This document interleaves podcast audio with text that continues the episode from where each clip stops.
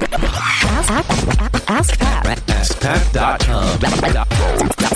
Dot com. AskPat. Hey, what up, everybody? Pat Flynn here, and welcome to episode 797 of Ask Pat. Thank you so much for joining me today.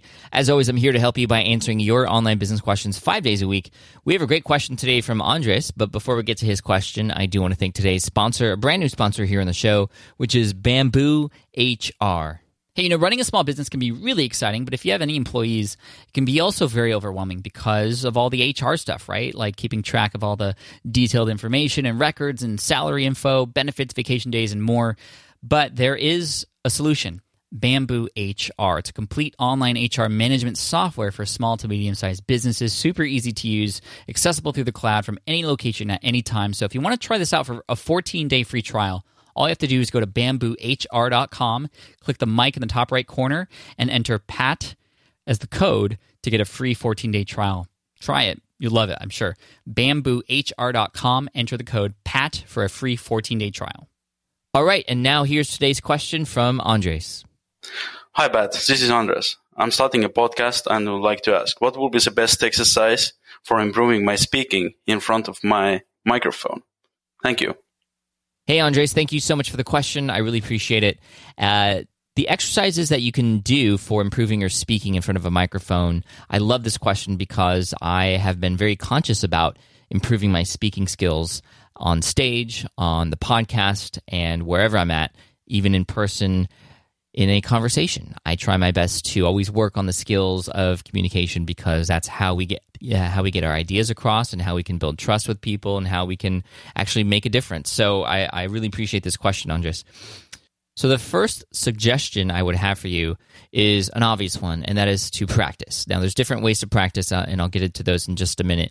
But for anybody else out there starting a podcast or starting to speak on stage, or even starting a blog or a YouTube channel or whatever, you got to practice and the only way to get better is to do. You can read all about it. You can listen to podcasts all about it. You can uh, watch youtube videos all you want about these things that you want to do but the best way to improve is to just practice practice practice practice now, in the realm of podcasting, there's a few things that you can do to practice. The first thing I would do is before you record your first episode is to just record small episodes that will never go will never go live, but you want to approach them as if they were real episodes and have them be 5 to 10 minutes in length and just practice. And that'll get you familiar with what it's like to speak in front of nobody because you're in a room by yourself talking in, on a microphone. It's kind of weird at first, I, I will admit. Uh, secondly, you're able to understand, well, what should the volume be like? How far should your mouth be from the microphone? What are the levels like? And actually record and listen back to it. It's going to be completely awkward. You're not going to like the sound of your own voice. I still don't like the sound of my own voice, but don't let that stop you.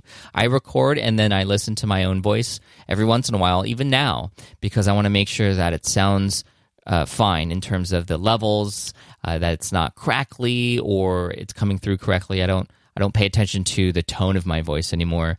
Um, and, I, and I also pay attention to rhythm. How is my speaking? Is it actually something that is kind of hard to listen to because of, of the rhythm, because it's broken up and it would sound, yeah, see, that sounds weird if I did that. So you don't necessarily know what it's going to sound like until you listen to it if you wanted to take that a step further, share those mini recordings with just a few people who you trust, people in mastermind groups, people who are friends of yours, who can then leave you positive uh, feedback or constructive feedback based on what you've done. I think that's going to be really helpful for you.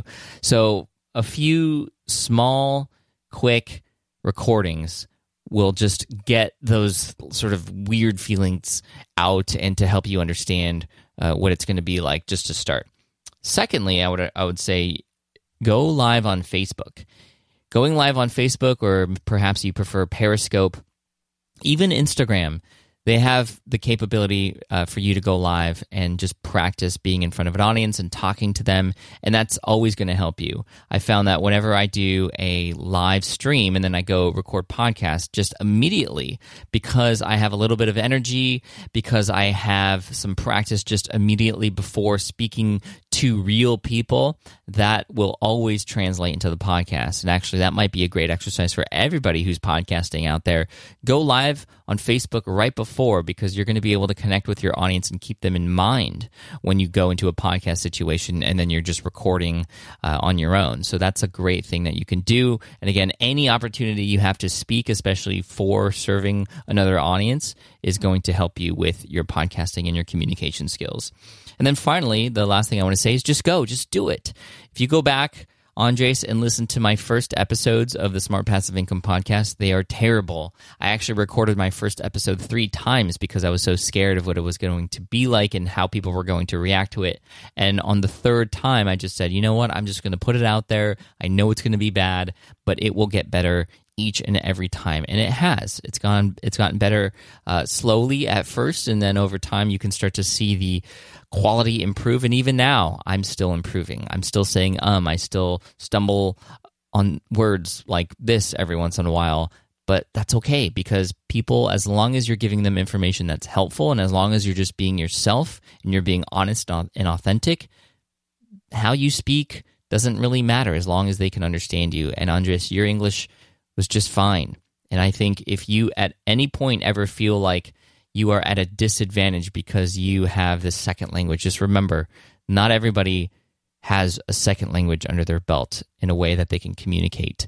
And that is so cool of you. I mean, it makes you much smarter than many other people out there who have tried to learn a second language. And here it is you're about to create a podcast in a different language. That is amazing. So never put yourself down for having uh, sort of English as a second language. You are awesome. So, Andres, to finish up, just keep going practice. And the last thing I want to mention is if you want to really get serious about podcasting, if you do this and you want to maybe get on stage someday, one thing I would recommend is actually singing lessons. This is something that has helped me massively. Uh, in 2014, I took uh, singing lessons by a woman named Kerri Ho. We actually took it together on uh, Skype. So she was actually in Australia. I'm in San Diego here in California, and I hired her. Uh, her handle on Twitter is at Kerri Ho, K E R R I H O, for anybody else who's interested in working with her. But singing lessons completely changed my breathing, my intonation, my stamina, which has been really, really helpful for recording a lot of these episodes, especially a, a large batch of them in one single day. And of course, speaking on stage, it's allowed me to project even better. And finally, at these conferences that I go to, one thing that often happens is we get into a situation after the conference where many people will have lost their voice because they've used it so much talking to a lot of people communicating networking especially at the parties where there's a lot of loud music and a lot of people talking. So you're trying to talk over everybody else and a lot of people end up losing their voice which is the last thing you want to happen if you're a podcaster or if you're a communicator. So singing lessons, it's completely helped me with my endurance with my voice. And that's another thing I would recommend if you want to take it up to the next level. So, Andres, thank you so much for the question. I appreciate you. I want to send you an Ask Pat teacher for having your question featured here on the show. And I wish I want to wish you all the best of luck. And for everybody else out there, if you have a question that you'd like potentially featured here on the show as well, just head on over to askpat.com and you can ask right there on that page. Thanks so much. I appreciate you. And here is a quote to finish off the day by Tim Gunn. He says, would you ever say about anything, it can't be better? I don't think so. Whatever it is, it can be better. Perfect quote. Thanks, guys. Take care, and I'll see you in the next episode. Bye.